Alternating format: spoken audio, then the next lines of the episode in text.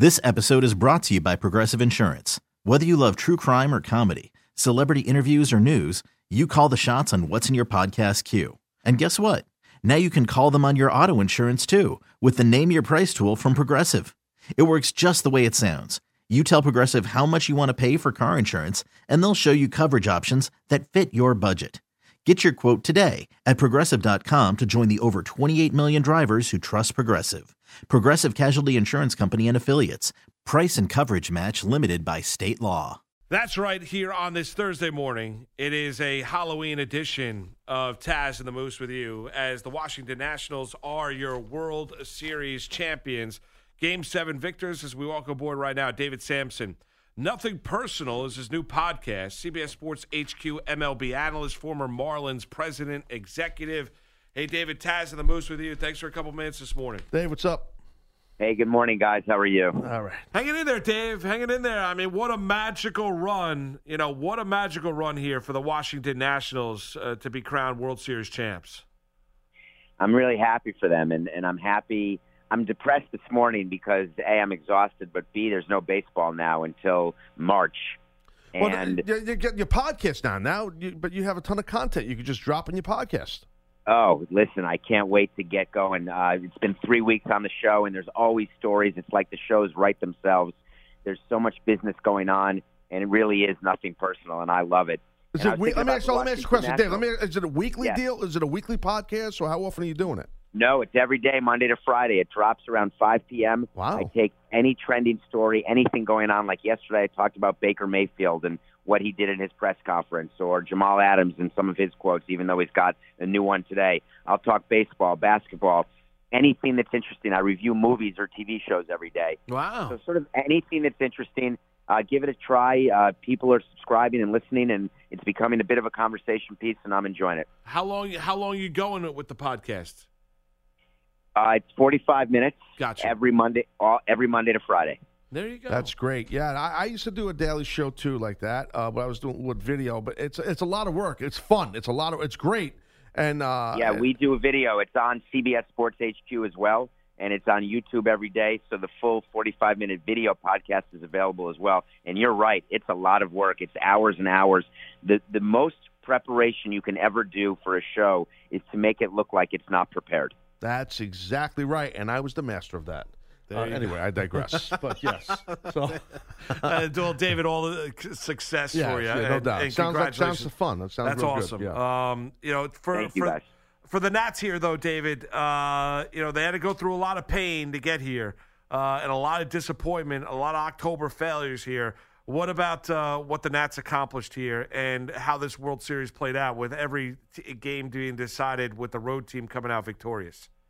Well, let me start on the second point and tell you that's why I didn't sleep much last night because I spent a lot of time when I was in baseball for those 18 years talking about home field advantage, the importance of home field advantage, how to make regular season games matter more, how to keep attendance going up if possible by keeping even teams with huge leads in their division, like a Houston, playing competitive games in September in order to get home field advantage. What if now it doesn't matter? What if all of a sudden players and teams realize that, listen, I don't need to expend that much energy because I can win on the road just as easily?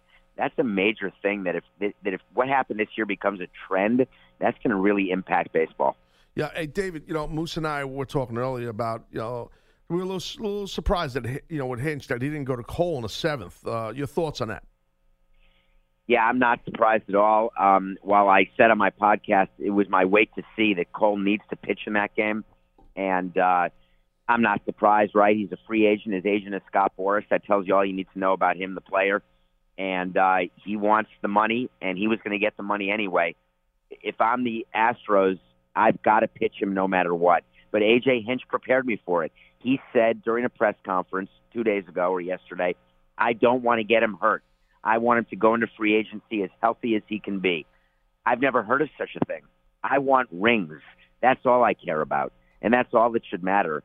So it was a disappointing pitching move that smelled a lot like um, both money and analytics. Well, I agree, and and that's the point that uh, that Taz and I were making earlier on the show. David is this. I mean, how do you go with Will Harris? The walk to Soto, Rendon shot two one lead. He talks about the fact he doesn't want to put him in down. I get that, but still, having been three two down is better than losing the game six two and going to other relievers.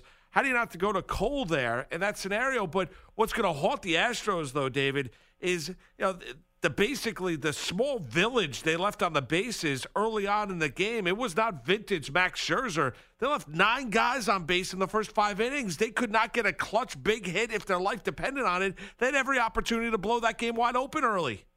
Yeah, I mean, we talk about what you do with runners in scoring position. And over the course of a season, analytically and sort of, and not even anecdotally, runners in scoring position average is generally going to be your team average over the course of a season. But in a small seven game sample size, you can go five for 50.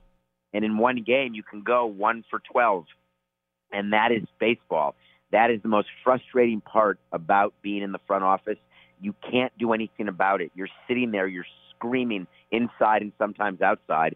And when you just don't get the clutch hit or a little blooper to drop in or a ground ball two inches to the left it's a base hit instead of a double play, it's very frustrating. Yes, no doubt. Uh, David, uh, talk about Juan Soto. We, are a big fan of him here, obviously, like a lot of people are. I mean, uh, at this young age, just turning 21 years old, talk about the greatness of this kid, unless you, unless you disagree, or just your breakdown of him as a player and what he could be going forward. So I was lucky enough to be with Miguel Cabrera in the World Series when he was 20 years old, and watching someone who we knew would turn into a Hall of Famer, which made trading him so unhappy and so sad for, for what we had to do to do it at that time. And I, I view sort of Miguel as the greatest right-handed hitter I saw, and I spent time around Vladimir Guerrero and Pujols and some great, great players over my career, Manny Ramirez. But Juan Soto feels like that to me. Um, he loves the game, and that counts. Not every player, you'd be shocked to know, loves playing baseball even some of the superstars don't actually love the game. It's their job, and that's similar to the the world we're in, right? Some of us love what we do. Of course, some yeah. of us just yeah. do it. Yep. Um, Juan Soto loves to play baseball, and he's going to keep getting better. And he could be sort of that lefty generational hitter, and uh, he's got to just keep doing it for a lot of years, the way Miguel did from the right side. Um, David, uh, you know, I asked you about the Nats, and and this is you know both teams. I mean, are going to look. Cole's going to be gone, and he was talking in the past tense after the game last night from the Stros. We know that, and maybe he ends up in Southern California and and pitching close to home. This Nats team could look a lot different as well because I mean, odds are people don't believe they're going to be able to re-sign Rendon, and Strasburg is also one that's going to opt out of the four years, hundred million dollars. So I mean, this might have been the last go around for this Nat team for a little bit of time here, having to replace potentially two huge cogs to this World Series title. Yeah, I mean they had they they smartly let Harper go, and and we knew that that would be addition by subtraction, and they had Rendon as sort of the superstar, and you know Zimmerman is just the emotional leader, but not the superstar anymore. You lose Rendon, you want Soto to step up to that, but still he's going to be 21, 22 years old. I still think he's a few years away from being that but he's certainly a core piece. And in terms of pitching, you're expecting Strasburg to opt out, but you sign Corbin, and he's got that long-term deal. And you've still got Sanchez for another year. You know, they need to be a team of destiny again.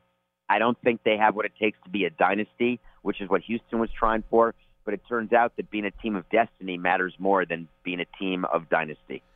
David, I'm a big Met fan here, right? So, how's this thing going to shake out with the manager spot? You know, I was hoping to get Girardi. Obviously, he's with the Phils now. Like, what, what's what goes on here? Come on, man! you actually thought there was a chance that Girardi was going to work with Jeff Wilpon? Come I, on.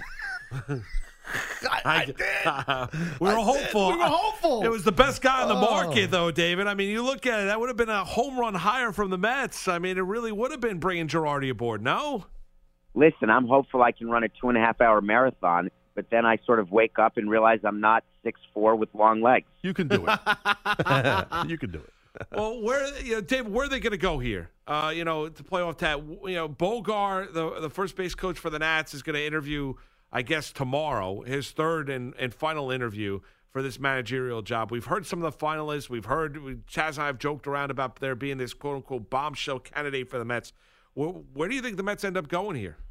Yeah. So first of all, let's take that away. There's no more bombshell anything in sports anywhere because there's leaks everywhere. There's no secrets anywhere. So I, I don't buy into the bombshell because I tried to create some bombshells over my 18 years, and it just got harder and harder with Twitter and social media and not being able to control the news cycle with having sort of a print deadline, you know, at midnight. So I don't think that'll happen. I think the Mets are going to go cheaper and and less experienced. They're going to because why would you pay a manager four to five to six million dollars when you can pay him half a million dollars? Especially sort of with Brodie Van Wagenen. To him, he wants to be in control along with Jeff and Fred, and you can't have someone in the managerial seat who believes that he's in control, and that's what you have with Girardi and with Showalter, et cetera. So it's it's it, this was obvious from the beginning how this search was going to go. Do I think it's going to be Eduardo Perez? I had him as a hitting coach. I think he'd make a fine manager, not splashy. He can communicate with his players. I don't know that he's got a World Series pedigree, but I think that your real problem with the Mets, if we're going to talk about it, really sits in the GM seat, not in the manager seat. Uh, so you're not a fan of Van Wagenen. You think he's a problem? I don't think agents can be can run baseball teams, right? It's not just because uh, you know I could run a baseball team, but I couldn't be an agent, and I don't know that agents could run a baseball team.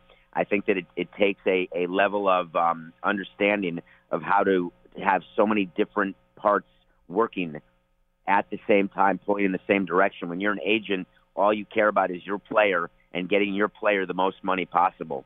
That's sort of your singular job.